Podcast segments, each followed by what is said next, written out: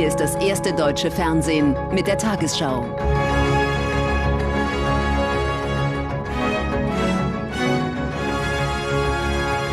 Heute im Studio Julia Niharika-Sen. Guten Abend, meine Damen und Herren. Ich begrüße Sie zur Tagesschau. Die Tarifverhandlungen für den öffentlichen Dienst von Bund und Kommunen sind in die entscheidende vierte Runde gegangen.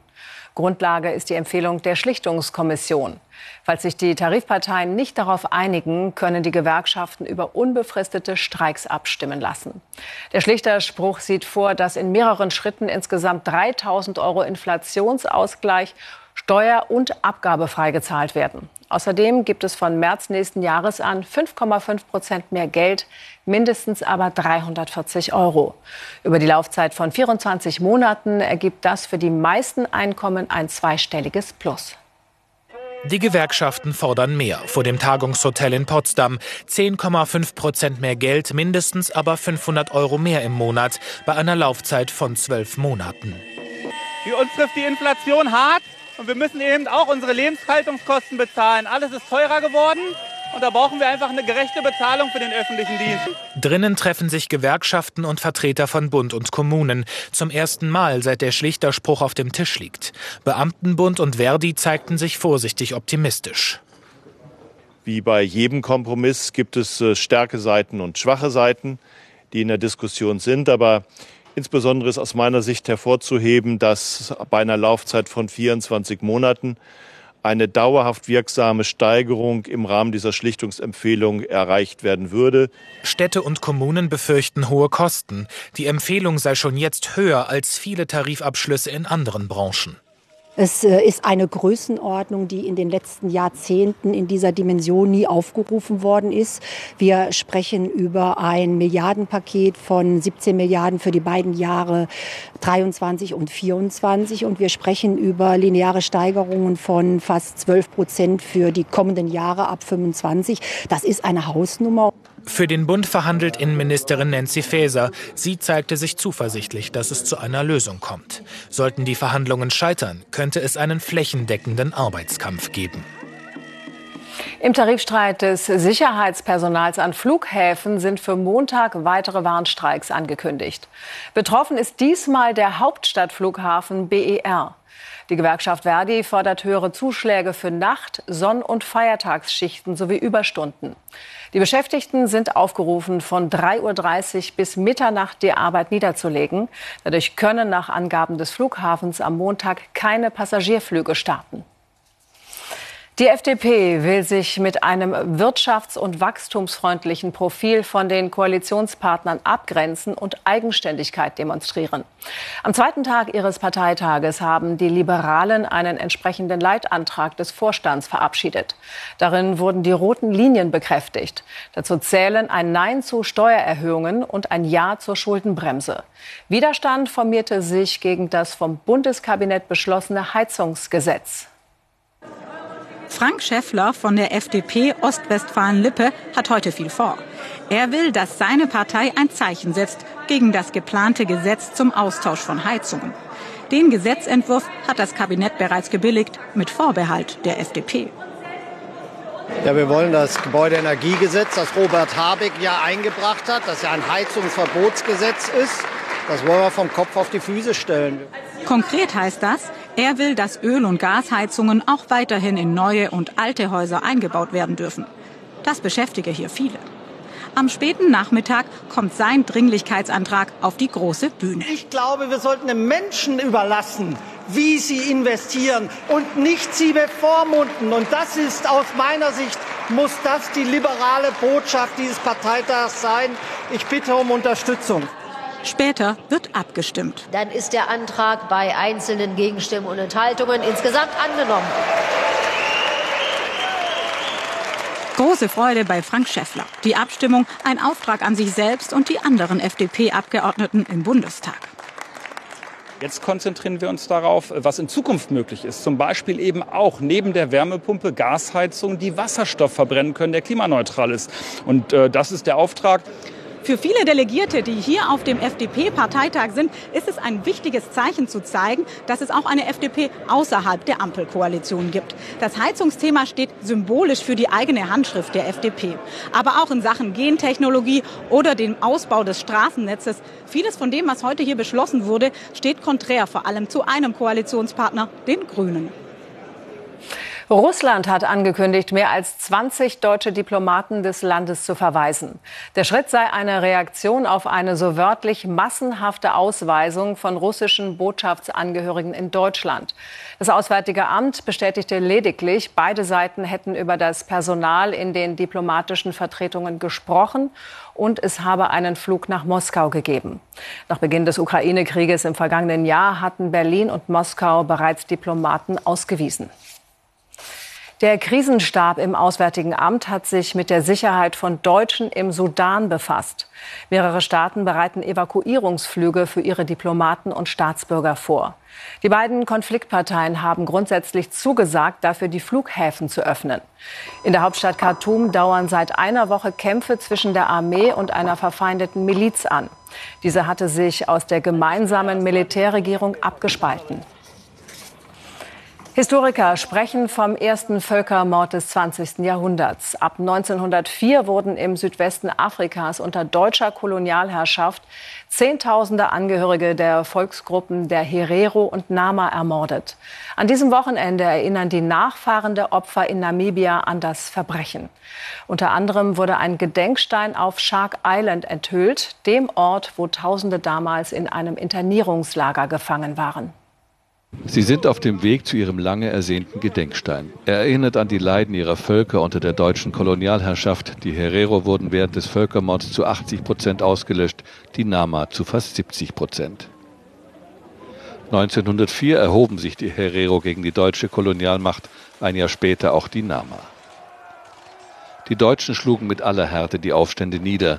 Die Herero wurden in die Wüste getrieben, dort verdursteten die meisten von ihnen.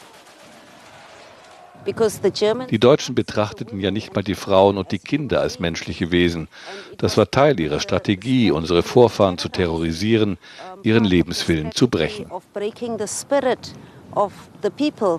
Die Überlebenden Nama und Herero wurden in Lager gesteckt. Das Schlimmste war hier im Süden des Landes.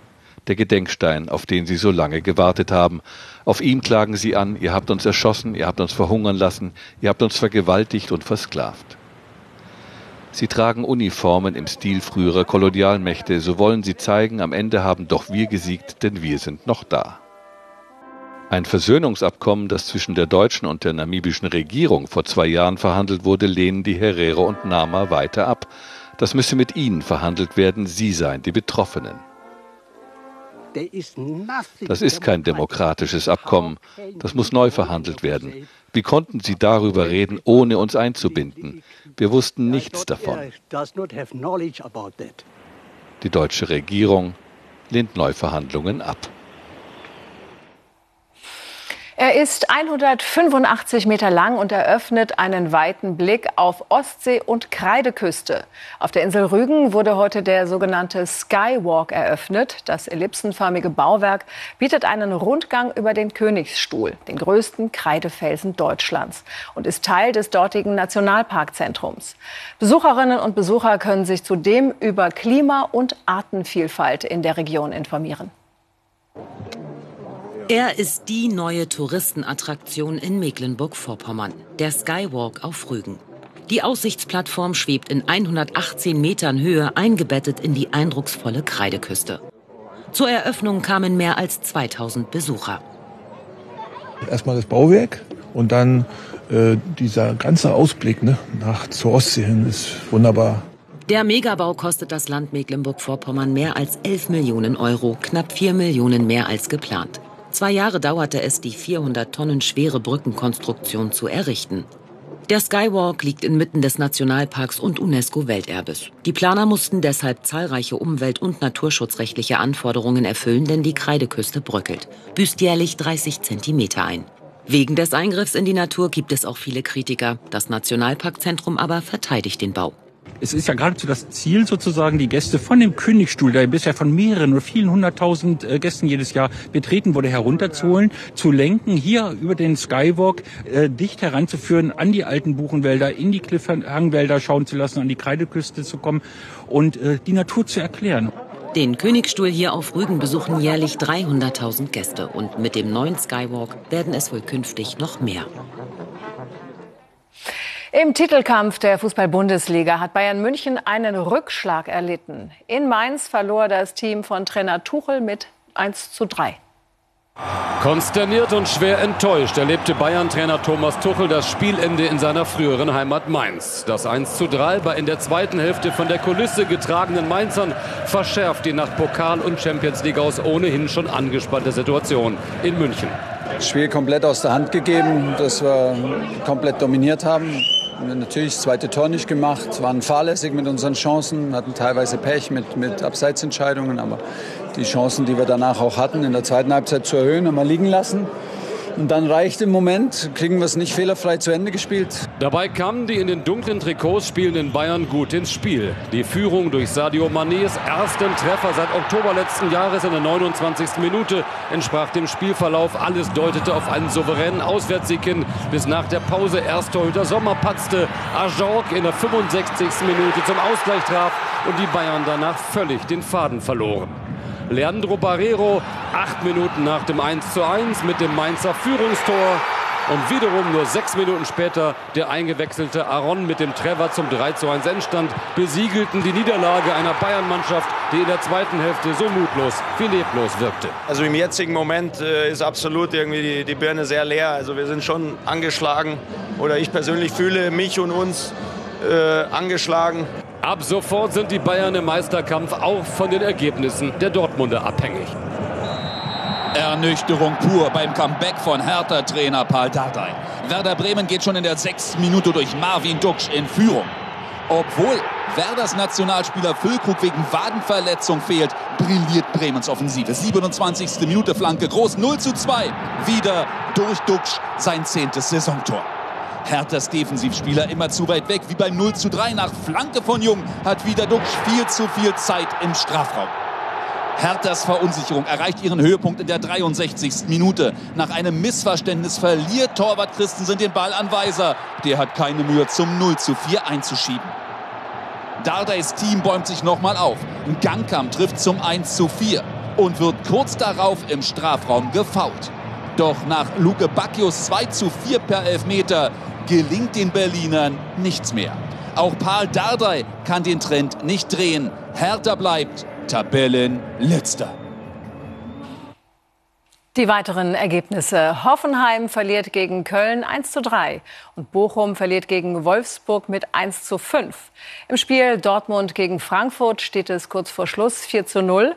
Gestern trennten sich Augsburg und Stuttgart 1 zu 1. Morgen spielen Freiburg gegen Schalke, Leverkusen empfängt Leipzig und Mönchengladbach hat Union Berlin zu Gast. Die Tabelle München ist noch erster, wird sich aber bei dem sich abzeichnenden Dortmunder Erfolg an der Spitze Spitze abgelöst. Dahinter Union Berlin und Leipzig-Mainz ist Sechster. Bremen auf Rang 12 am Tabellenende. Stuttgart, Schalke und Hertha BSC. Und jetzt die Lottozahlen. 13, 21, 26, 34, 41, 48. Die Superzahl lautet 7. Diese Angaben sind wie immer ohne Gewähr. Weitere Gewinnzahlen finden Sie auf tagesschau.de und im ARD-Text ab Tafel 580. Und nun die Wettervorhersage für morgen, Sonntag, den 23. April. Von Westen her sorgen Tiefdruckgebiete dafür, dass es wechselhafter, nasser und wieder deutlich kühler wird. Heute Nacht ziehen dichte Wolken mit Schauern von West nach Ost, dahinter lockert es vorübergehend auf. Morgen fällt im Osten und Südosten zunächst häufig Regen, später zeigt sich öfter die Sonne. Im Westen und Südwesten ziehen neue, teilweise kräftige Schauer, Gewitter und Regenfälle auf, örtlich mit Sturmböen. Heute Nacht sinken die Temperaturen auf 13 bis 5 Grad. Morgen Höchstwerte zwischen 13 und 21 Grad. Am Montag gibt es im Westen und Norden sowie im Südosten häufig Regen, sonst einzelne Schauer, örtlich auch Gewitter. Am Dienstag mal Sonne, mal Wolken und verbreitet Regen oder Graupelschauer. Mittwoch im Norden noch wechselhaft, sonst überwiegend freundlich.